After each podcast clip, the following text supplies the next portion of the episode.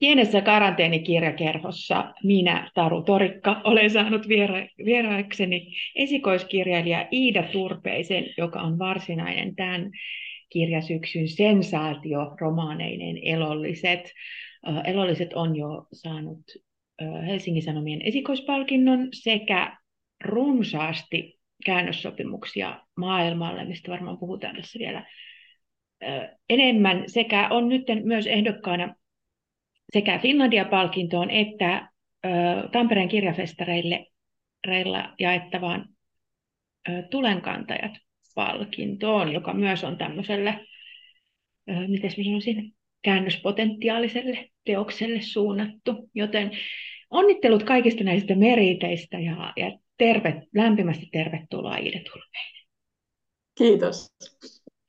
Tota, ehkä ensin voidaan keskustella ennen kuin päästään Elollisiin käsiksi, niin vähän just tästä, että, että urheilukisamaisesti, että miltä, miltä tämä on tuntunut, tämä jotenkin no, tämä... aika huima menestys. Joo, onhan tämä aivan siis niin kuin, ihan ihmeellistä ja ihanaa, mutta myös aika hämmentävää, että se, jotenkin se kontrasti on niin suuri, kun kirjan kirjoittaminen on niin sellaista rauhallista ja hidasta ja saattaa aivan itsekseen. Ja yhtäkkiä sitten kun se kirja onkin maailmassa, mä jotenkin naivisti vielä ajattelin sillä, että sitten se kirja on tehty, ja sitten mä palaan töihin, ja elämä jatkuu niin kuin ennenkin. Ja sitten yhtäkkiä tässä onkin ollut tämä ihana, upea, hurja hässäkkä, jossa, jossa on niin kuin, no jotenkin mut yllätti kuitenkin tosi suuresti se, että kuinka niin kuin monia tämä teema sitten lopulta puhutteli. Että on tämä ollut ihan siis todella ihmeellistä, että mä vaan tässä niinku katselen ja ihmettelen, että mitä täällä oikein tapahtuu. Mm-hmm. Ihan hassua. Mm-hmm. Tämä varmaan tajuaa jotenkin vasta jälkikäteen, että mitä kaikkea tässä onkaan tapahtunut. Niin nyt on ollut varmaan sillä tavalla, että yrittänyt pysytellä vauhdissa, vauhdissa mukana ja vastaanoton mukana. Et tosiaan vastaanotto on tosi kiittävää ja sellaista, että ja siinä yhdistyy jotenkin sellainen, että sekä ö, ollaan sitä mieltä, että, että aihe ja teema, jota sä käsittelet, on tosi tärkeitä, mutta myös, myös sillä lailla, että kirja on koskettanut syvällisesti lukijoita myös kirjallisuudella. Tota, sä sanoit tosiaan, että olet kirjoittanut sitä kauan, monta mm. vuotta. Ö, jos palaat sinne alkuun, niin mistä, mistä se kaikki lähti? Mä oletan nyt aika paljon näköisesti kuulijoilta, että he tietävät, mutta eiköhän tämä kirjan, kirjan juoni ja rakenne ja se, mitä käsitellään, niin aukene tässä, mutta yeah. Mi- mistä, mistä sä lähdit liikkeelle? No siis mulla oli ollut pitkään sellainen olo, että mä haluaisin kirjoittaa jotain, jossa mä pääsisin käsittelemään tieteen historiaa ja sitä, kuinka meidän luontokäsitykset on muuttunut. Mutta mä en oikein tiennyt, ne on niin valtavia aiheita, niin mut puuttuu jotenkin sellainen tulokulma, että mitä kautta, mikä on se tavallaan portti, jonka kautta mä avaan sitä, sitä maailmaa. Ja se löytyi sitten lopulta ihan sattumalta. Et se oli vuonna kaksituhattakuusitoista, niin tota, mä menin luonnontieteellisessä museossa käymään. Siellä oli Jussi Heikkilän näyttely. Hän on tällainen ihana kuvataiteilija, joka käyttää paljon niin kuin luonnontieteellistä materiaalia teoksissaan. Että hän... Hänellä on muun muassa täytettyjä eläimiä, lintujen rengastusrenkaita ja tällaista materiaalia. Ja se oli tehty sillä ihanasti, että ne teokset ei ollut siellä omana näyttelynään, vaan ne oli mm-hmm. niin kuin piilotettu ne perusnäyttelyjoukkoon. Ja sitten mä seikkailin siellä katselemassa sillä, että onko tämä nyt luonnontieteellinen näyte vai taideteos. Joo. Ja se oli jotenkin aivan hirveä kiehtoma. Mä olin sillä, että no nyt ollaan jonkun niin kuin tosi kiehtoman äärellä. Ja sitten sen näyttelyn osana niin oli kirjoitettu vain sellainen pieni teksti Stella merilehmästä siellä luustokokoelmassa. Mä menin sinne sen luurangon ääreen ja luin sen lappusen.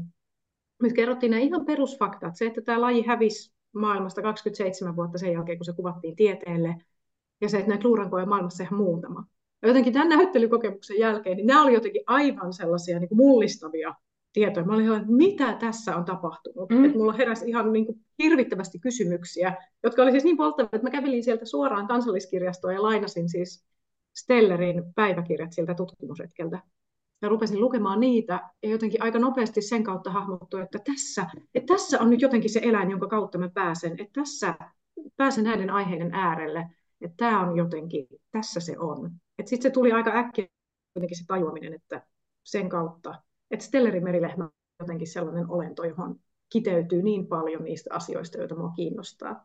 Että se oli silloin kaksituhattakuusitoista. Sitten tietysti ongelmana oli se, että mä en tiennyt tästä aiheesta siis yhtään mitään. Mä joudun katsomaan muun muassa kartalta, että missä Beringinmeri on. Ja. Mä olisin, että hetkinen. Että nyt tsekaataanpa vähän aiheessa, että en mä voi kirjoittaa joista mä en tiedä mitään. Mutta ei sitten vaan, ei muuta kuin lukemaan. Et mä oon penkonut sitten arkistoja ja tehnyt hirvettävän määrän taustatutkimusta. Sen takia tässä menikin niin pitkään. Mm.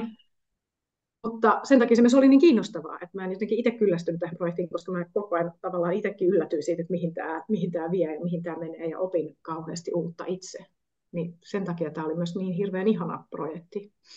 Niin, että sitten myös aiheestaan huolimatta.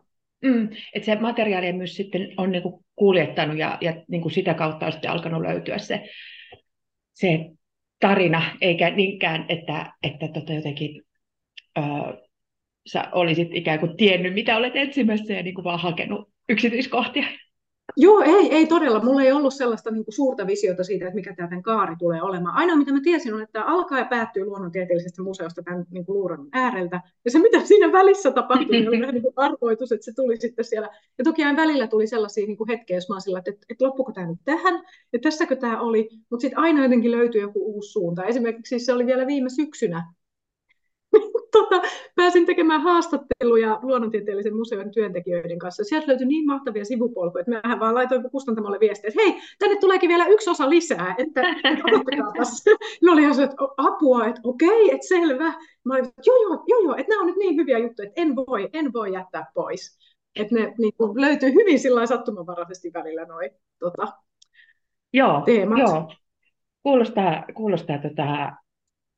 ihanalta myös tutkimusmatkalta. Ja oliko sulla äh, tavallaan tämän, joidenkin historiallista materiaalia käyttävien ihmisten kanssa, kanssa puhunut siitä, niin, niin tota, milloin oliko sulla hankaluuksia ikään kuin, niin kuin myös niin kuin, sitten lopulta itsesi kanssa rajata, että nyt, niin kuin, nyt se on tässä, että mä en voi jatkaa loputtomiin, että nyt mun on ikään kuin tehtävä tämä? No siis oishan tätä voinut laajentaa loputtomiin, ja vielä niin kuin, mulle jäi paljon sellaista, mikä ei tänne mahtunut mukaan, mutta tässä tietysti kustantamo on ihana asia, kun sieltä tuli se deadline, että tämä kirja julkaistaan mm. tähän mennessä. Nyt mä olin sillä, että no, mitä mä siihen mennessä sain kasaan, niin sillä mennään. Ja se oli. Deadline on paras, paras sillä editori. Että kyllä se, et, ei se toki siinä vaiheessa, kun lähteet on tosi laajat just, ja siellä olisi niin, niin paljon niitä vaihtoehtoja, mihin lähtee, mutta kyllä se sitten toisaalta Toisaalta rupesi asettumaan aika selkeästi siihen muotoon, missä se nyt on, niin kuitenkin lopulta aika orgaanisesti. Et ei, se, ei se tuntunut myöskään pakotetulta tai siltä, että mä jotenkin jouduin niin kun tekemään jotenkin väkivaltaa mun aineistoja kohtaan, että mä puristin. Ja sitten mähän valitsin tällaisen aika tiiviin muodon, että tässä käydään niin kun läpi tapahtumia kolmella eri vuosisadalla, mutta tämä kirja ei kuitenkaan ole sellainen tuhatsivuinen tiiliskivi. Mm. Niin mä jotenkin koin itse, että sellainen tiiviys ehkä palvelee, palvelee tämän aiheen kanssa parhaiten, kun tämä on niin kun tavallaan tieto määrältään kauhean runsas, niin mä mm. että tämä ei voisi olla myöskään niin muodoltaan hirveän runsas, tai sitten kukaan ei jaksa. En itsekään olisi jaksanut varmaan sitten. Niin se voisi olla, että siinä niin pakahtuisi ja läkähtyisi sen, mm. sen hänen, jos olisit lähtenyt sillain vielä niin jotenkin maksimalistisesti siinä, siinä muodon kanssa. Että päinvastoin tässä, tässä säilyy sillä jännite ja, ja niin kuin on... Öö, tämä on siis positiivinen määrä, helppo lukea ja niin kuin miellyttävä lukea. Se on kuitenkin aika tärkeää lukijalle, että tota, hän ei joudu taistelemaan enää, enää niin kuin sen jotenkin tiedon kanssa, vaan että se, joo, se ja jotenkin itselle se teki tästä niin kuin mahdollisen tästä projektista, että mä valitsin sellaisen aika minimalistisen tyylin sitten kuitenkin, mm-hmm. että aina ne jotenkin, mulla oli jotenkin se, että mä yritän saada kaiken sen, mitä mä sanon, aina sanottua yhdessä kappaleessa. Että tähän... Jos mulla on joku ajatus, niin sen pitää olla ilmaistuna lyhyesti ja kirkkaasti. Joo, joo, ja se kantaa tässä mun mielestä koko teoksen läpi. Ja, ja tota, kun ajasta toiseen, äh, sä oot myös mun mielestä välttänyt aika lailla semmoista, miten mä sanoisin, niin kuin, ikään kuin turhaa rekvisiittaa tai sellaista, niin kuin, äh, et, että tota... Mennään aika sillain, niin kuin, niin kuin sä sanoit, niin mennään aika sillain, niin kuin syvä, sinne ajatuksiin ja, ja tota, ihmisten kokemuksiin, jolloin he tulevat myös aika lähelle meiltä sieltä niin kuin tuhatseitsemänsataaluvulta asti, eikä, tota, mikä, on, mikä on kyllä mielestäni ansio ja, ja jotenkin varmaan myös sellainen yksi sudenkuoppa, mitä niin kuin historiallisen aineiston kanssa täytyy tehdä niitä valintoja just, että lähdenkö mä mihin suuntaan näissä ja, ja miten, miten se palvelee just sitä, mitä on tekemässä. Lukisitko tässä vaiheessa juuri siitä, kun, kun Stellerin merilehmä, tai siis tässä vaiheessa nimetön otus mm-hmm. löytyy. Ja Joo. keskustellaan siitä sitten. Joo, mulla on tässä tällainen lyhyt katkelma tästä ensikohtaamisista. Svjatoi Pjotrin miehistö on todistanut toinen toistaan erikoisempien olentojen nousua syvyyksistä.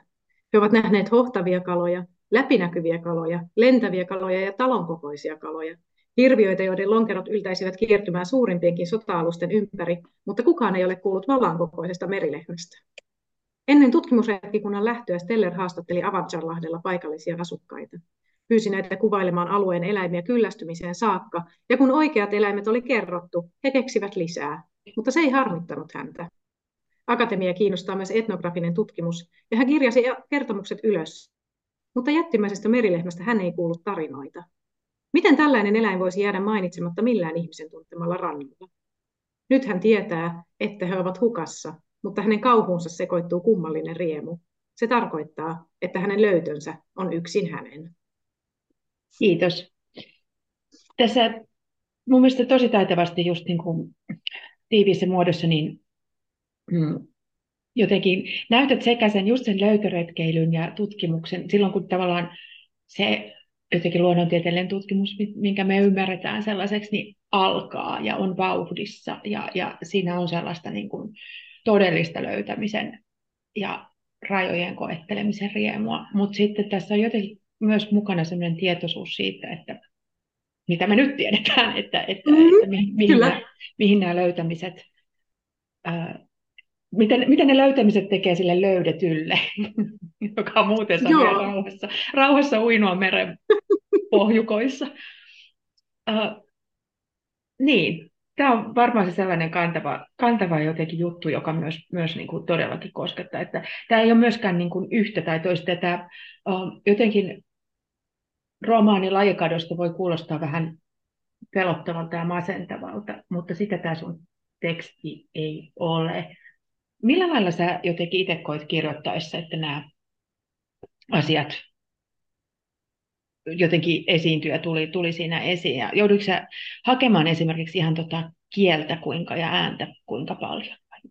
No joo, sitä mä hain, hain aika pitkään, että tota, jotenkin kun mulla oli se aineistojen runsaus siellä taustalla oli niin suuren suuri, niin aluksi mä olin sellaista aika pitkää ja runsasta muotoa. Ja mä olin jotenkin sillä, että tämä ei toimi lainkaan. Että tämä ei nyt jotenkin sillä tavalla, että mä en päässyt kauas niistä aineistoista, kun tässä on tietysti se, että kun kirjoittaa tavallaan vaikka tutkimustiedosta lähtien, niin sun mm. pitää kirjailijana tavallaan saada siihen se tietty heng...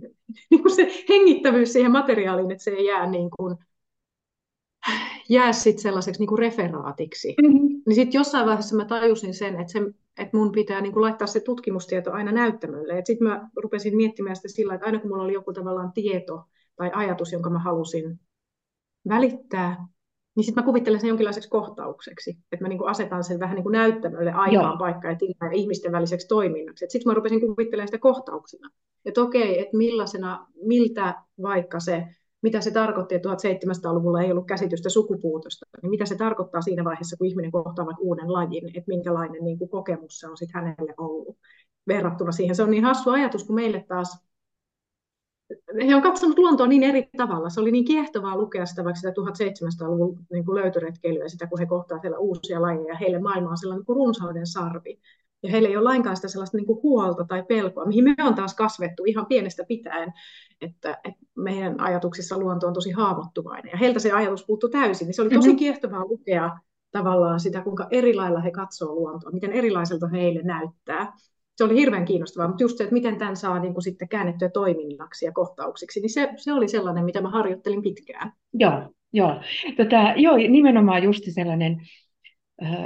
Ja, ja tavallaan on vielä nämä, kuten tässäkin, kun hän on haastatellut Steller näitä, näitä tota, eri alueiden kulkijoita ja asukkaita, niin siellä elää ne myytit ja periaatteessa kaikki on mahdollista. Ja, että joo. että, että niin kuin lähes lohikäärme voisi löytyä tai, tai joku, joku vastaava hirviö. Joo, maailma on ollut jotenkin vielä niin... ihanalla tavalla avoin siinä vaiheessa, että kaikki oli jotenkin vielä sillai tavallaan vähän niin mahdollista. Mm-hmm. Että se tavallaan niin mahdollisuuden rajat oli kauhean paljon laajemmat kuin mitä ne ehkä meidän, meidän maailmassa suhteessa vaikka luontoon on. Niinpä, niinpä ja jotenkin se, koska myös mä luulen, että meille, jotka ollaan vähän tämmöisessä niin kuin, vähän niin kuin jonkun jälkeisessä ajassa koko ajan kasvettu, että et niin et on ollut jotain ja nyt on sen jälkeen niin kuin monessa suhteessa moniin mm. asioihin, niin on niin sekä vaikeaa ymmärtää, että, että sitä ennen oli ihmisiä, jotka olivat vasta kuitenkin astumassa johonkin uuteen. Mutta sitten toisaalta heillä on just se, niin kuin sit, siihen mennessä kerääntynyt tieto ja kerääntyneet semmoiset niin kuin ajatukset, että, että mitä kaikkea on, ja nyt se pitää ikään kuin luokitella, ja nyt se pitää... Joo. Et myös se semmoinen niin kuin luokittelun halu ja, ja sellainen... Joo, se sellainen valistuksen suuri rationaalinen projekti, jossa koko maailma piti tavallaan niin kuin taulukoida ja asettaa. Niin silloinhan oli ajatus tästä, että luonto on tällaiset luonnon suuret portaat, ja sitten mm-hmm. vaan löytää ne portaiden kaikki askelmat sieltä mm-hmm. ja myös, että, hyönteisestä ihmiseen. Kyllä, ja, ja että niin kuin, myös se, että, että mikä näitä ihmisiä ajaa, niin myös sellainen niin kuin just tietyllä tavalla niin kuin velvollisuuden tunto siitä, että no mä oon nyt se, jonka tehtävä on ikään kuin löytää tästä osasta ja, ja löytää kaikki mahdollinen ja, ja just luokitella ne ja nimetä ne ja, ja niin kuin luoda järjestystä maailmaan myös, myös sillä lailla. Kyllä. Tietyllä tavalla niin kuin se nousee ymmärrettäväksi tässä, koska helposti, helposti me myös katsotaan näitä niin kuin menneiden aikojen vain niiden niin kuin, äh, niin kuin huonojen tulosten kautta, mitä mm. ne on. Sitten niin kuin myöhemmin se niiden tavallaan alkuunpanema, alkuunpanema järjestämisen vimma ja, ja se on saanut aikaa, mutta, mutta mun mielestä on niin kuin hieno kurkistus just siihen alkuperäiseen paloon ja poltteeseen ja sellaiseen niin kuin jaloon. Joo, kyllä. Tai siis, että ne tavoitteethan oli tosi kauniita ja hienoja. Ja mikä oli mun mielestä jotenkin sillä, kun kirjoittaa kirjaa luontokadosta, niin viimeinen asia, mitä mä halusin jotenkin olla, oli sillä sormi pystyssä jotenkin mm. olla sillä, että täällä on tehty väärin. Tai että mä en halunnut kirjoittaa mitään sellaista te- romaania. Vaan mm. ihan aidosti jotenkin kiinnosti se, että miten se meidän käsitys luonnosta on muuttunut. Ja oli kauhean jotenkin lohdullista, että kun tutustui näihin hahmoihin, jotka sitten tavallaan omalla toimillaan on sitten vaikuttanut vaikka tämänkin lajin katoon, niin kaikki ajatteli toimivansa oikein ja tekevänsä hyvää, mutta sen tiedon puitteissa, mitä heillä oli. Että kukaan ei pyrkinyt, niin kuin, pyrkinyt tai että he pyrki hyvään sillä tiedolla, mitä heillä oli, mutta se tieto vain mitä heillä oli, niin tietysti ei sitten ihan vastannut sitä, miten maailma toimii, ja se niin. sitten johti, johti hurjiin lopputuloksiin, mm. mitä sitten myös surtiin todella, todella niin kuin, joka oli, mm. ja sehän oli aivan siis hirveä, hirveä oivallus siinä vaiheessa, kun tajuttiin tuhatkahdeksansataaluvun puolivälissä, että ihminen voi aiheuttaa toisen lajin kadon, niin se oli siis aivan valtava eksistentiaalinen kriisi. Kyllä, ja tosiaan se on myös kiinnostavaa, että se on myös niin kuin, tietyllä tavalla niin meidän näkökulmasta suhteellisen aikaisin havaittu, että, että niin kuin, nämä ihmiset eivät ole tyhmiä. Joo, kyllä ei. Kyllä se sillä niin kuin siellä tuhatkahdeksansataaluvulla. Paitsi, että sitähän pitkään sitä sitten, se oli niin vaikea ajatus, että sen, sen hyväksyminen kyllä kesti tosi pitkään. Minusta oli jotenkin liikuttavaa, että vielä niin kuin tuhatkahdeksansataayhdeksänkymmentäluvulla niin Kipling Viidakkokirja, siellä on tämä pieni sisäistarina, missä ollaan, että ei, ei merilehmä ole kadonnut, että se on vain, vain niin kuin vetäytynyt johonkin kauemmas piiloon ihmiseltä, ja siellä ne vielä poistaa ja elää rauhassa. Että oli jotenkin vielä tämä toive, että voi kun tämä ei oikeasti olisi totta. Että niin, että me pystyttäisiin kääntämään se toiseen suuntaan, joo. Niin, joo. Kyllä, että se, niin kuin sen ajatuksen hyväksyminen, se kuitenkin kesti todella pitkään. Ja mun mielestä taas sit toisaalta se on niin kuin hirveän tuore ajatus, jos ajatellaan, että tuhatyhdeksänsataaluvun alun kynnyksellä on tavallaan kiistelty siitä, että että onko tosiaan näin, että ihminen voi toisen lajin ajaa tuhonsa. Mm. Että mua tavallaan helpotti se ajatus, että sen tajuaminen, että se on kuitenkin historiallisesti, historian näkökulmasta kauhean uusi ajatus, että meillä on niin kuin toisaalta sitä vastoin tällainen vuosituhantinen perinne ajatukset, siitä ajatuksesta, että maailma on tällainen muuttumaton järjestelmä, johon me ei voida vaikuttaa. Että on tosi uusi, niin kuin historian näkökulmasta hirveän uusi ajatus, että me Niinpä. voidaan aiheuttaa tällaista tuhoa. Ja se jotenkin auttoi mua myös ymmärtämään sitä, että miksi Miksi nämä muutokset on niin hitaita, koska mm. ne on niin isoja, isoja, isoja käsityksiä, joita meidän täytyy haastaa. Et mulle mm. tämä ehkä tämän tajuaminen ehkä lisäsi minun sellaista lempeyttä ihmistä kohtaan, kun välillä nykyaikana tulee vähän sellainen, että miten, miten meillä voi olla kaikki tämä tieto ja me silti toimitaan sitä, täysin sitä vastaan. Niin sen Niinpä. Takia, että kun on niin isoja rakenteellisia muutoksia, niin niiden tekeminen on hidasta ja vaikeaa. Kyllä, ja tästä voi jotenkin huomata tai ajatella myös sitä, että, että koska se muutos siinä on niin nopea, kun tullaan, tullaan tuhatkahdeksansataaluvun lopulle, että mitä on tapahtunut niin kuin suunnilleen just edellisen vuosisadan aikana, niin kuin, ja kuinka, mitä ihmiset näkee, että miten ne just valistuksen aatteet ja, ja sen tiede, tieteellisen ajattelun ja kaiken sen, että mikä se on ikään kuin kääntöpuoli, mm. niin sitten on myös jotenkin helpompi ymmärtää sitä, onko se on jotenkin valtavaa eksistentiaalista kriisiä, mihin, mihin niin kuin vähän koko ainakin läntinen ihmiskunta ajautuu just siinä, siinä ajoin, ja sitten niin kuin, että minkälaisia ratkaisuja ne tekee, ja, niin kuin, että, ja myös, että miksi Näin. Se vaatii sitten jotenkin semmoisia totaalisia maailmanselityksiä ja niiden niin kuin, jotenkin yrityksiä. Että, että myös, myös jotenkin tämä tieteen, tieteen ja sen ymmärtämisen jotenkin näkökulma, niin sen tekeminen, niin se on varmasti vaikuttanut niin kuin ihmisten siinä niin kuin sen hetkisessä ajattelussa tosi paljon, mutta se on ollut meille näkymätöntä, koska, koska tota, tällaisia jotenkin kuitenkin niin kuin ikään kuin aatehistoriallisia värinöitä on vaikeampi, vaikeampi löytää ihan suoraan historiaan kirjoitettuna tai tutkimukseen kirjoitettuna, vaan että ne sitten no tulee semmoisena kokonais, kokonaisvaltaisesti. Joo, ja esimerkiksi mulle, vaikka mä oon tutkinut vähän samantyyppisiä aiheita, niin sukupuutteen niin kuin aatehistoria, niin ei tämä ollut Joo. mulle lainkaan tuttua. Että mä niin kuin, tätä lukiessa aivan aidosti hämmästyin esimerkiksi, että onko tämä näin tuore tämä käsitys. Ja että okei, että tällainen, ja näin, tällaisia keskusteluja täällä on käyty, ja että se, että kuinka suuri mullistus, just se, että se oli ihan hirveä kriisi ihmisille, sen tajuaminen, mm-hmm. näin. Että kun yhtäkkiä, ja se, että, miet, se, että jouduttiin luopumaan sellaisesta niin kuin vakaan maailman ajatuksesta, sellaisesta maailmaa, jossa niin kuin tuho ja muutos on jatkuvia, niin kuin jatkuvasti läsnä, johon mm-hmm. se on siis tosi, tosi kaukaa ja hurjaa, ja vaatii niin. Niin kuin ihan niin, hirvittäviä muutoksia ajattelulta. Kyllä, että jos niin kuin aikaisemmin on ollut olemassa semmoinen niin kuin just taka, uskonnon takaportti, että, mm. että, että kun koko esimerkiksi Eurooppa on jatkuvasti ollut, niin kuin, sodat on olleet ympäriinsä ja jatkuneet, mutta on ollut kuitenkin ajatus, että, että on joku semmoinen muuttumaton ja pysyvä, ja, ja just, että luonto on ikuinen, ja, ja niin kuin ihminen on kuitenkin niin pieni ja mitätön, niin se ei pysty sitä Mm. mullistamaan tai tuhoamaan tai sellaista ajatusta tai pelkoa ei edes ole ollut, ja sitten se yhtäkkiä ryöpsähtää näkyviin ja, ja niin kuin on vääjäämätön jotenkin, niin ei ihme, että ne on ollut niin jotenkin apokalyptisia Kyllä. siinä vaiheessa. Kyllä. Tätä, sä löydät myös hyvin kiinnostavia henkilöitä sieltä tuhatkahdeksansataaluvun puolivälistä, ja, ja tota, Hilda Olsson ja professori von Nordmann Tulee, tulevat esille. Kerropas vähän näistä tyypeistä ja miksi sä halusit ikään kuin tämmöisen, tämähän on myös hyvä ajankohtainen keskustelu, tämän taiteen ja tieteen yhteistyö jotenkin konkretisoituu sulla, sulla tässä kirjassa. Joo, siis mä rakastan tieteen historiassa erityisesti sitä, koska nykyään mä ajatellaan, että taide ja tiede on tavallaan tosi erilliset maailmat. Mm-hmm. Että historiassahan näin ei ole ollut. Että aikanaan esimerkiksi tiedemiehillä oli aina taiteilija kumppanina, koska jonkun piti tallentaa ne heidän havaintonsa. Ja kun valokuvaus ei vielä ollut sellainen, sellainen menetelmä, joka olisi ollut niin kuin helposti vaikka jonnekin niin kuin maastoon vietävissä, niin heillä oli piirteet mukana.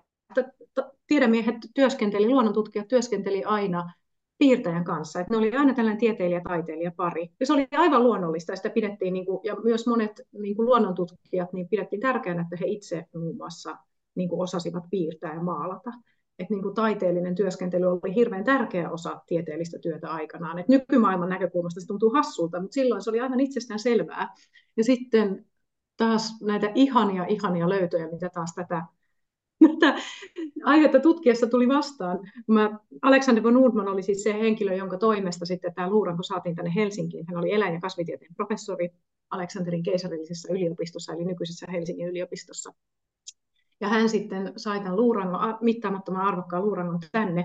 Ja mä luin sitä hänen tästä merilehmästä kirjoittamansa kuuluisaa esitelmää, jonka lopussa on tästä merilehmästä piirretty todella taidokkaat tota, jäljennökset. Ajattelin ensin, että von Nordmann on itse piirtänyt nämä, koska hän oli siis äärimmäisen hyvä taiteilija. Mutta yhtäkkiä mä huomaan, että ne kuvat onkin signeerannut Hilda Olsson. Ja tämähän oli aivan siis mystistä, että tuhatkahdeksansataakuusikymmentäluku ja täällä niin kuin luonnontieteilijän assistenttina toimii nainen. Vai tästä minun on täytyy tietää lisää. Hilda Olssonhan oli siis aivan uskomattoman kiinnostava hahmo. Hän oli tosiaan siis äh, merikapteenin tytär, joka kouluttautui taiteilijaksi ja päätyi sitten Alexander von Nordmannin henkilökohtaiseksi assistentiksi. Ja he teki vielä tällaisia niin kuin aikanaan tosi niin kuin tieteen etulinjassa, he teki tällaisia mikroskooppikuvia, että he teki suurennoksia hämähäkeistä. Hilda Olsson maalasi Alexander von Nordmannille yli neljäsataa tota, täysin tota, tieteellisesti pätevää, mutta myös taiteellisesti äärimmäisen kaunista mikroskooppisuurennusta hämähäkeistä. Ja hän piirsi sitten myös nämä merilehmän, merilehmän luvut tähän esitelmään. Ja hän on ollut siis aivan poikkeuksellinen hahmo tuhatkahdeksansataakuusikymmentäluvun, jolloin niin kuin, no, taideammatti vielä saattoi olla jollain muotoa niin kuin mahdollinen naiselle. Taiteiden harrastaminen sen tässä oli niin kuin naisten, naisille mm-hmm. sallittua, vaikka ammattina, toimi, ammattina se oli vielä sillain niin kuin hyvin hankalaa naiselle. Mutta luonnontieteet, joita edes koulutusta ei tarjottu naisille, että hän pystyi niin kuin tuhatkahdeksansataaluvulla toimimaan sekä niin kuin luonnontieteen että taiteen kentällä. Ja hän on ollut aivan poikkeuksellinen ja upea hahmo. Hän oli sellainen löytö, josta mä olin siis niin innoissani ja niin onnellinen, että ihanaa, että mä saan tähän kirjan tällaisenkin hahmon, että mm-hmm. ei voi olla totta.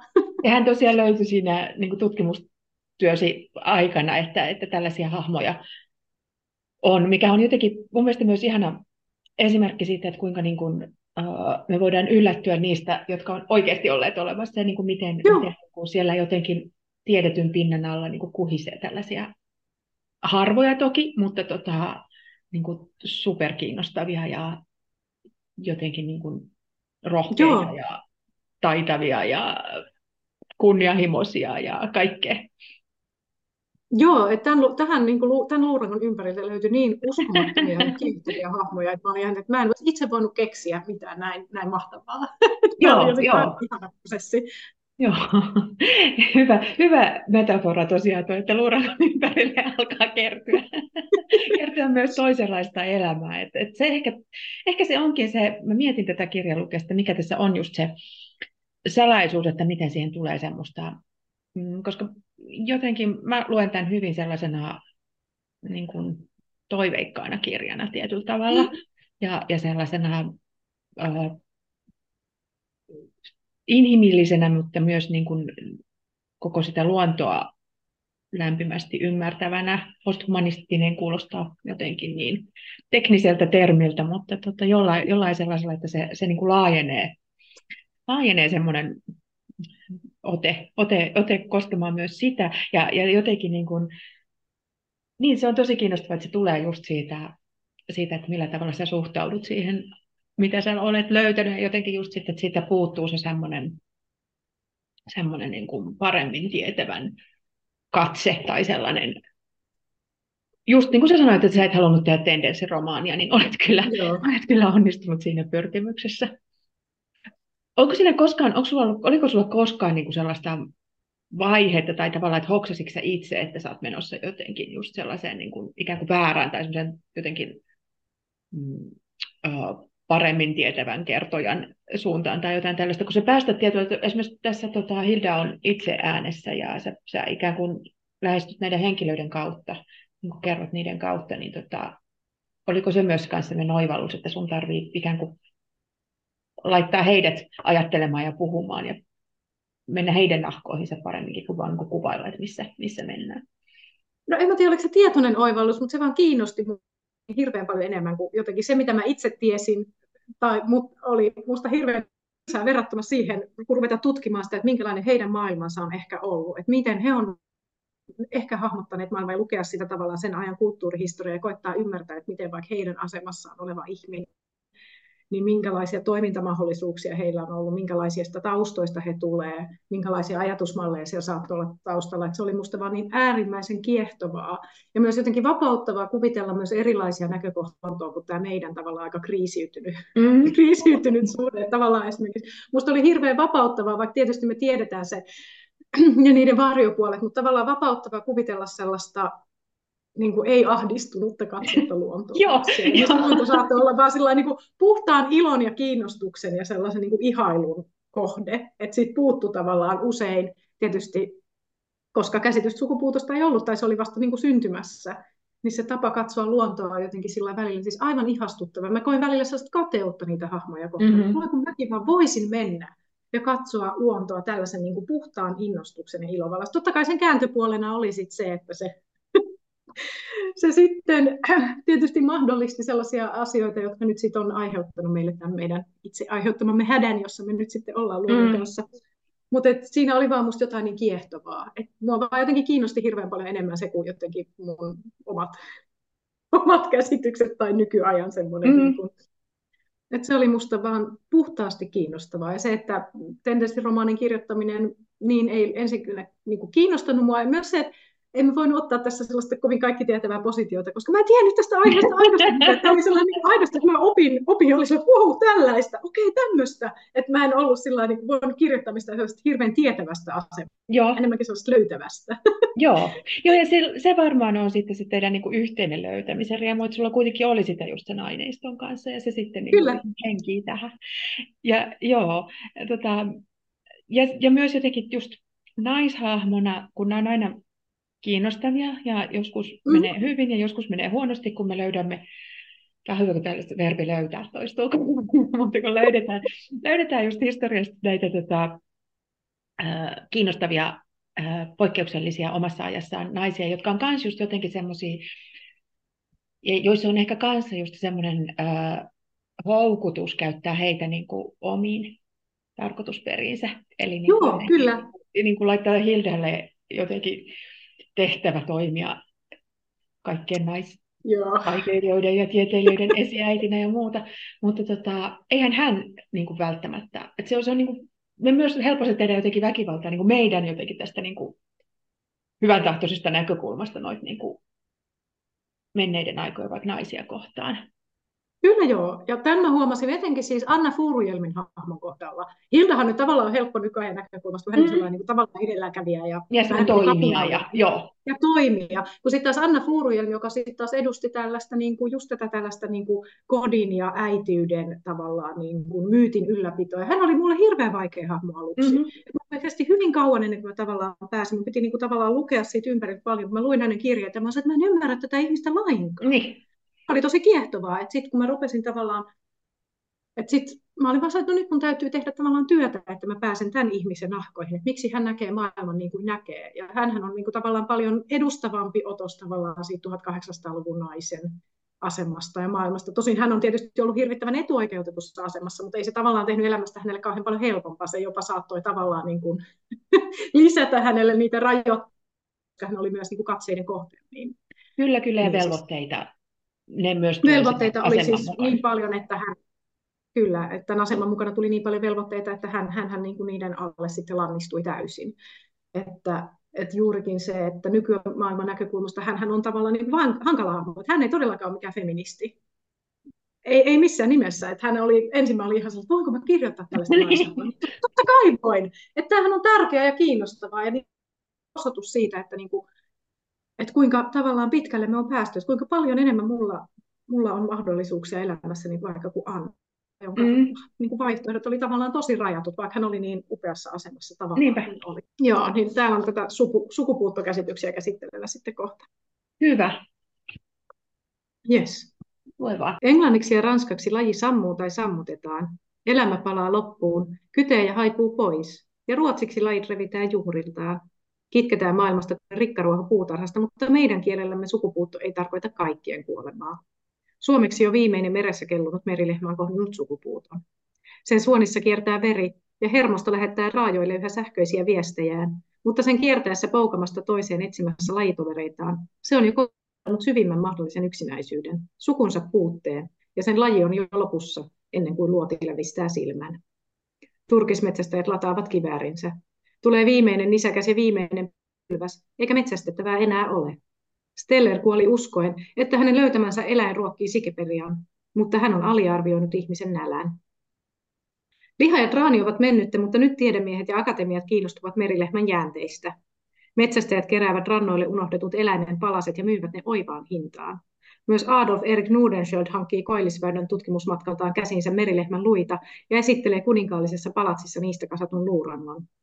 Hetken ajan merilehmä on Tukholman suosituin nähtävyys, mutta sitten rannat on tyhjennetty, luut lopussa ja merilehmät hukassa. Kukaan ei ole nähnyt merilehmää kohta vuosisataan, ja osa tiedemiehistä väittää, että eläin on tarua, merimiesten horinaa, ettei Steller ollut täysissä järjissään vai keksi eläimen oman maineensa paisuttamiseksi. Osa tutkijoista väittää, että eläin on metsästetty loppuun, mutta heille nauretaan.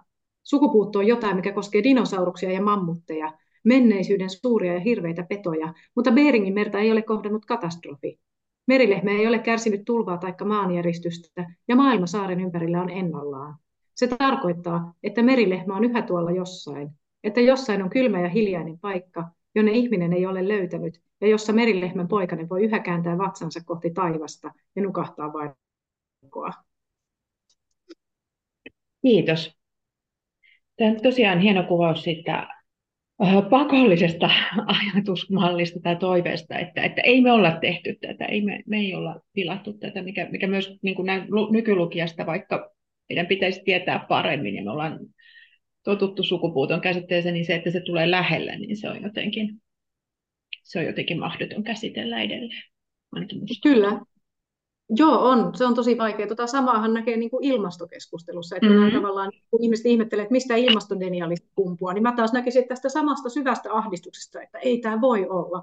Että se ajatus on niin kauhea, että se pyritään vaan torjumaan, koska se jotenkin sen hyväksyminen olisi niin jotenkin draamista. Niinpä, ja sen ehkä myös hyväksyminen, että tota, sitten taas tavallaan sen, ehkä, ehkä meillä on niin kuin toinen näkökulma, aloin miettiä sitä, että jos näillä Näillä tota, tavallaan siinä parisataa vuotta sitten oli enemmän se, että tavallaan se maailmankuva joutui mullistamaan siihen, että, että piti tajuta, että ihmisellä on jotenkin tämä voimaa tuhota mm. lopullisesti ja että, että me voimme aiheuttaa sen tuhon niin kuin, ja vähän sellainen niin kuin ikään kuin salakavalasti ja ta- tahtomattamme ja sellainen niin kuin vahingossa ja tarkoitusperät olivat hyvät ja mitä kaikkea. Mm. Ja sitten taas meillä onkohan meillä sitten vähän se kääntöpuoli, että tavallaan me ollaan totuttu uskomaan siihen, että me voidaan löytää tieteellä ja taloudella ratkaisuja. Kyllä, että juurikin tämä on taas tämä, niinku, tämä on ihanaa kuinka niinku, hienosti täällä tulee taas tämä valistusajan perintö. Et silloinkin mm-hmm. ajateltiin, että joo, et voidaan tehdä kaikkea, tiedä sitten ratkaisee ongelmat, jos niitä syntyy. Et se ajatus jotenkin, että ne ongelmat ratkaistaan niinku takaperoisesti. Et ei pyritä niinku elämään sillä tavalla, että se ei tuottaisi ongelmia, mm-hmm. vaan ollaan se, että jos ongelmia tulee, niin tulevaisuuden sukupolvet sitten ratkaisee. Ja tämähän on vähän sillain, niinku, mikä näkyy vaikka tässä sukupuutossa, minua kiinnostaa hirveästi nämä de-extinction-projektit. Se yritetään geenimuuntelulla tuoda takaisin jo kadonneita lajeja. Mä oon, tämä on niin kuin hieno esimerkki siitä, että kuinka tämä ajatusmalli elää, elää mm-hmm. vielä niin vahvana. Just tavallaan tämä on yksi sellainen iso, iso kela, jota meidän pitäisi niin kuin haastaa, koska ei, nämä ongelmat on niin isoja, että niitä ei riitä korjaamaan niin kuin mikään tieteellinen temppu. Joo, joo, ja just se, että, niin kuin mikä ilmastokeskustelussa on, just se, että kyllä insinöörit jotain kehittää, että tulee, tulee hiilisieppareita ja, ja tulee, jotain tulee. Ja kyllä, ne tulee et, vähän sitten niin kuin taivaasta ikään kuin, että et myöskään niiden tuotantohan ei sitten niin kuin aiheuta minkälaisia. Tässä ei niin kuin, että tavallaan se niin kuin kieltäytyminen siitä, että mentäisiin niiden ongelmien niin kuin juurisyiden äärelle, mm. vaan että tavallaan, muutenhan me ollaan aina sellaisessa, että tämä niin kuin tavallaan toistuu uudestaan ja uudestaan, niin kuin nyt sukupuutonkin mm. tapauksessa, niin merilehmähän on vain yksi esimerkki, että tämä on katastrofi, joka toistuu niin kuin satoja kertoja. Ja jatkuvasti nyt kiihtyvällä tahdilla. Satoja tu- niin kyllä, että se vaan niin kuin kiihtyy ja kiihtyy ja että meidän, niin kuin, että kyllä niihin juurisyihin kannattaisi ehkä paneutua. Ehkä kannattaisi paneutua, mutta tämä on hyvin kiinnostavaa tämä tällainen jotenkin hätä ei ole tämän näköinen ajattelu, joo. että, että tota, jos, jos niin kuin, äh, tuossa on vielä joku se sellainen luontos, luottamus siihen, jos nyt ei ihan enää kehdata valistuneissa piirissä kutsua sitä jumalaksi, mutta kuitenkin sellaisen, niin kuin vaikka luonnon, että luonto on kerta kaikkiaan sitten niin, niin kuin suuri, että se, se kyllä hoitaa, että se tarjoaa sellainen kiplingmäisesti sille merilehmällekin, että se on, se on mennyt vaan niin kuin parempaan paikkaan ja, ja se on löytänyt, on löytänyt vapaat vedet, joissa polskia ja jonne ihminen ei eksy, mutta meillä sitten se on ehkä jotenkin, että me luotetaan sen tieteeseen nyt siinä niin kuin jumalmaisesti tai luonnonvoimamaisesti, joo. että se ikään kuin vääjäämättä tuottaa meille ratkaisuja. Et, ja ne joo, on ihan niin kohta tuossa kynnyksen takana. Et. Joo, joo, että kyllä tiede, tiede ratkaisee. Joo, se tiedeuskohan sinänsä, kyllähän tiede toki Ja voihan se helpottaa. Toki varmasti tuottaa myös ratkaisuja, mutta jos me ei niin pureuduta niihin kulttuurisiin juurisyihin, mm. vaan puhutaan näistä tavallaan vaan tällaisina niin kuin tieteellisteknisinä ongelmina, niin me ei koskaan kyllä päädytä, niin kuin päästä eroon näistä ongelmista. Sitten me saadaan mm. vaan keksiä ratkaisuja ratkaisujen perään. Et eihän se niin kuin, et kyllähän ne juurisyyt on niin kuin tosi syvällä kulttuurissa, ja meidän pitäisi käydä sellaista todella niin kuin syvää niin kuin arvokeskustelua näistä mm. asioista, jotta kyllä. me pystyttäisiin oikeasti oikeaan muutokseen. Et se on, ja jotenkin tuntuu, että kauhean vähän, esimerkiksi just tämä, että sukupuutosta, niin kuin, mä en koskaan oikeastaan törmännyt, että sukupuuttojen niin kuin aatehistoriasta olisi vaikka puhuttu jossain. Että tämä oli mulle niin kuin aivan uutta.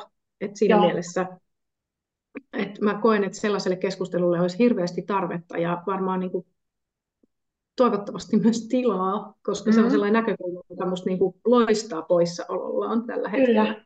Kyllä. Ja tämä on varmaan taas loistava esimerkki sellaisesta aiheesta, mitä niin kuin on olemassa tutkimuksessa ja yliopistoissa ja niin kuin ympäristöfilosofit ja kaikki tekee mm. ikään kuin tätä työtä, mutta me täällä mediassa, niin me ollaan hirveän huonoja mun mielestäni ottamaan, nyt on itse kritiikin paikka, ottamaan, ottamaan sieltä ja niin kuin nostamaan just sellaisia keskusteluita, just tällaisiin niin kuin todella sekä päivän polttaviin, mutta niin kuin valtaviin rakenteellisiin asioihin. Ja sitten kun me löydetään sitä kirjallisuudesta, niin sitten sit meille käy niin kuin sulle sen aineiston äärellä, että onko tämmöistäkin ja mahtavaa ja uusi avaus. mutta, mutta sen takia niin kuin kaunokirjallisuuden ei saisi asettaa hirveästi tehtäviä, mutta ehkä yksi mahdollinen juttu, mitä se voi tehdä, on just niin kuin, niin kuin sä teet tässä, sä tuot ne niin kuin lähelle ja ymmärrettäväksi myös niin kuin näytät, että, että minkälaista, että mistä asioista nämä esimerkiksi voisivat johtua. Ja sitten ne ehkä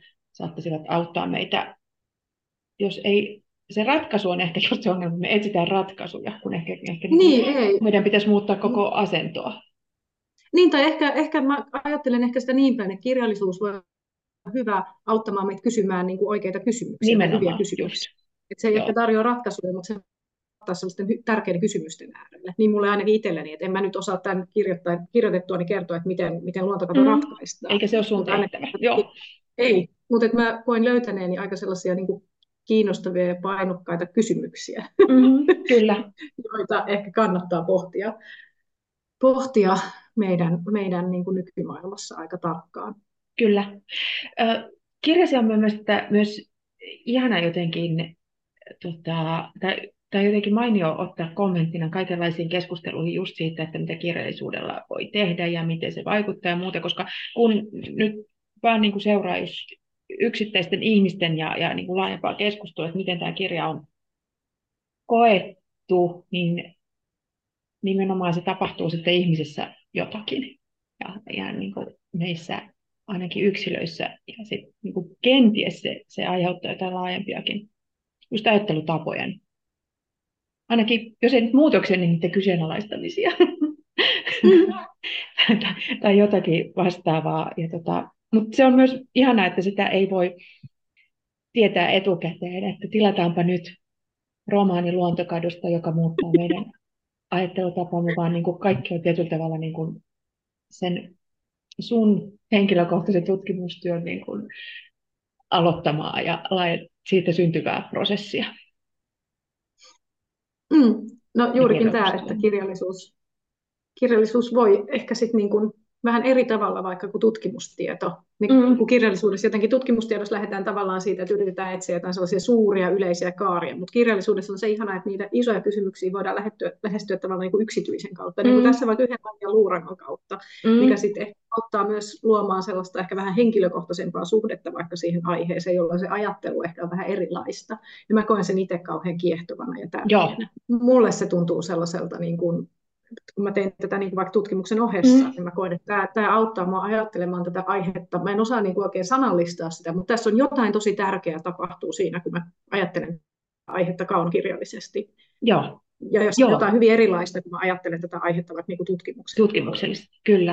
Mm. Ja, tota, jo, ja jotenkin just se, mikä mm. ö, ainakin itselle tuntuu niin kuin tässä, tässä tota, varsinkin kun keskustellessa kirjailijoiden kanssa ja kirjoista, niin siinä tapahtuu se semmoinen sekä niin kuin kirjailijan näkökulmasta ja tekemisessä, että sitten lukijan lukemisessa, niin just semmoinen niin kuin yksityisen ja yleisen vaihtelu ei sillä lailla, että se olisi kirjoitettu, niin kuin, että tässä on yksittäistarina, että näin se heijastuu tähän yleiseen, vaan että se tapahtuu molempien jotenkin niin kuin mielissä ja, ja kehoissa ja kaikessa sellaisessa. Ja jotenkin mitä, mitä yksityiskohtaisempia, mitä niin kuin jotenkin enemmän johonkin uh, luurankoon niveleen se, se sijoittuu, niin sitä, sitä, sitä niin kuin laajemmaksi saattaa, saattaa kasvaa, mikä on jotenkin se ihana mysteeri, minkä äärellä tässä ollaan. Mä kysyisin vielä, tosiaan kun sä oot itse kirjallisuuden tutkija, niin millä mm. lailla sä itse koet just tämän, mikä tavallaan on myös yksi teema täällä just kirjassasi, tieteen ja taiteen vuoropuhelun, ja miten, se, miten, miten nyt kun olet kirjoittanut ensimmäisen julkaistun romaanin, niin millä lailla nämä sun omassa työssä ja elämässä toimii?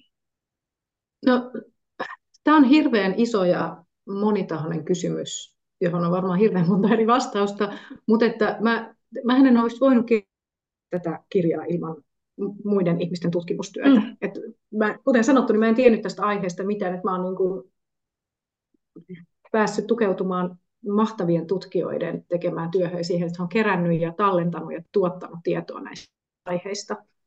Ja sitten taas toisaalta se, että miksi mä en sitten vaan kirjoittanut tietokirjaa, halusin kirjoittaa nimenomaan romaanin, niin ehkä, ehkä tämä lähti siitä, että, että mä koin, että yksi asia, missä vaikka kirjallisuus on aika taitavaa tai hyvä väline, tai no väline on kauhean sana, mutta hyvä, että kir- missä kirjallisuus on hyvä, niin on siinä, että kirjallisuuden kautta me päästään ehkä vähän enemmän, niin kuin, kun vaikka luontokato, niin se on aihe, joka herättää tosi vaikeita tunteita, joita mm. ei jotenkin arjessa ole, sit, niin kuin, kun sä et voi mennä kadulle ja olla siellä katsoa luontokatoa tai sukupuuttoa, niin. niin niitä on aika vaikea jotenkin niitä tunteita ehkä käsitellä arjessa, että sitten tulee vaan sellainen niin epämääräinen jotenkin paha olo, ja sitten jotenkin tulee vähän sellainen, että mä haluan vaikka lukea uutisia tähän liittyen. Niin mulle tämä ehkä antoi sellaisen tilan myös niin kuin, ehkä pysähtyä niiden tunteiden äärelle, mitä tämä aihe herättää, ja että saada sellaisen niin kuin tilan kohdata niitä ja käsitellä niitä, että mitä näistä aiheista, että minkälaisia tosi moni, monenlaisia tunteita tämä aihe herättää. Niin ehkä se, se on sellainen, mikä niin kuin tutkimuskirjallisuuden puolella ei sit niin kuin tavallaan tapahdu. Että siellä, siellä pyritään nimenomaan, kun ollaan siellä niin kuin tiedon alueella, niin siellä ehkä sit ei pääse niin paljon sen, niin kuin sitä tekemään sitä tunnetyötä. Niin mä koin, että esimerkiksi mulle tämä antoi sellaisen niin kuin tilan kokea niitä tunteita. Ja just se, sitten taas toisaalta kuulostaa siltä, että mähän en niitä omia tunteita niin sit sinne kirjoittanut. Mä tein sen tavallaan sen päätöksen, että mä otin vähän sellaisen niin kuin tieteellisen etäisyyden, että mä katson vähän sellaisen askeleen päästä. Mutta mä koin, että se on myös tavallaan tarpeen, että mä en niin halua tuputtaa kenellekään niitä mun omia tunteita. Niin, vaan antaa niin. se tilanne, että jos tämä nyt herättää muissa sitten tunteita, niin tässä on sitten tavallaan tilaa. Ja sellaista niin kuin avaruutta sitten sille omalle, omalle ajatus- ja tunnetyölle. Sitten, että, että mä en siellä niin kuin kerro, että nyt minusta tuntuu pahalta tämä juttu, tai että jotenkin että tässä pitäisi tuntea näin. Joo, ja että niin kuin nyt susta pitää tuntua pahalta tämä. Joo, kyllä. kyllä. Joo, joo, ei, ja kyllä. Mä jotenkin ajattelin, että ei kukaan jaksaisi lukea sellaista romaania, jossa kun tämä aiheuttaa niin vaikeita ja isoja tunteita. Mm-hmm. Jos mä jotenkin sillä lailla velloisin niissä tunteissa, niin se olisi varmaan aika vaikea vastaanottaa ja lukea. Mm-hmm. Ja se olisi ollut myös hirveä kirjoittaa. Niin. Ehkä mulle ehkä just se, että miksi mä halusin kirjoittaa romaanin, niin oli jotenkin sillä, että mä halusin myös jonkun sellaisen niin kuin, ja se, että mä halusin keskittyä yhteen lajiin, että mä voin tavallaan luoda jonkinlaisen emotionaalisen suhteen yhteen tässä niin kuin luontokadon uhriksi joutuneen eläimen. Mä voin jotenkin luoda siihen jonkun suhteen, tavallaan surra sitä yhtä lajia. Joo. Nyt sitten kautta. Et se oli mulle ehkä se niin kuin isoin syy, että miksi nyt kaunokirjallisuus tässä kohtaa, eikä vaikka tietokirja. Joo. Mutta tähän olisi varmaan niin kymmeniä eri vastauksia, mutta tämä on nyt yksi. Kyllä. Mun mielestä tuo tilan ja avaruuden ajatus, niin se on kyllä yksi tosi tärkeä avain just siihen, että miksi tämä, miksi tämä kirja, mä uskon, että se on niin, kuin niin monen ihmisen öö, elämään jotenkin tuntunut sillä lailla niin hyvältä ja tärkeältä, että siinä on tilaa, sä oot luonut sen tilan, tilan tota, kuten hyvä kirjallisuus tekee, että siellä on lukijalla tilaa kokea, ajatella ja saada tuntemuksia ja ajatuksia ja tunteita, mutta tota, ne ei ole millään lailla pakotettuja ja määrättyjä, joten kiitos siitä. Iida Turpeinen, nyt mä teen tähän jonkun kamalan aasinsillan. On myös tilaa ajatella ja tuntea. Tänä viikonloppuna itse asiassa sun seurassasi Tampereen kirjafestareilla sä oot esillä ainakin, jos löysin oikein ohjelmasta, niin lauantaina haastattelun merkeissä. Siellä on tulenkantajat-palkinnot, jaetaan silloin aikaisemmin päivällä, ja sitten sä oot haastattelussa kello seitsemäntoista kolmekymmentä, jos ymmärsin oikein. Jep, kyllä vaan. Hyvä.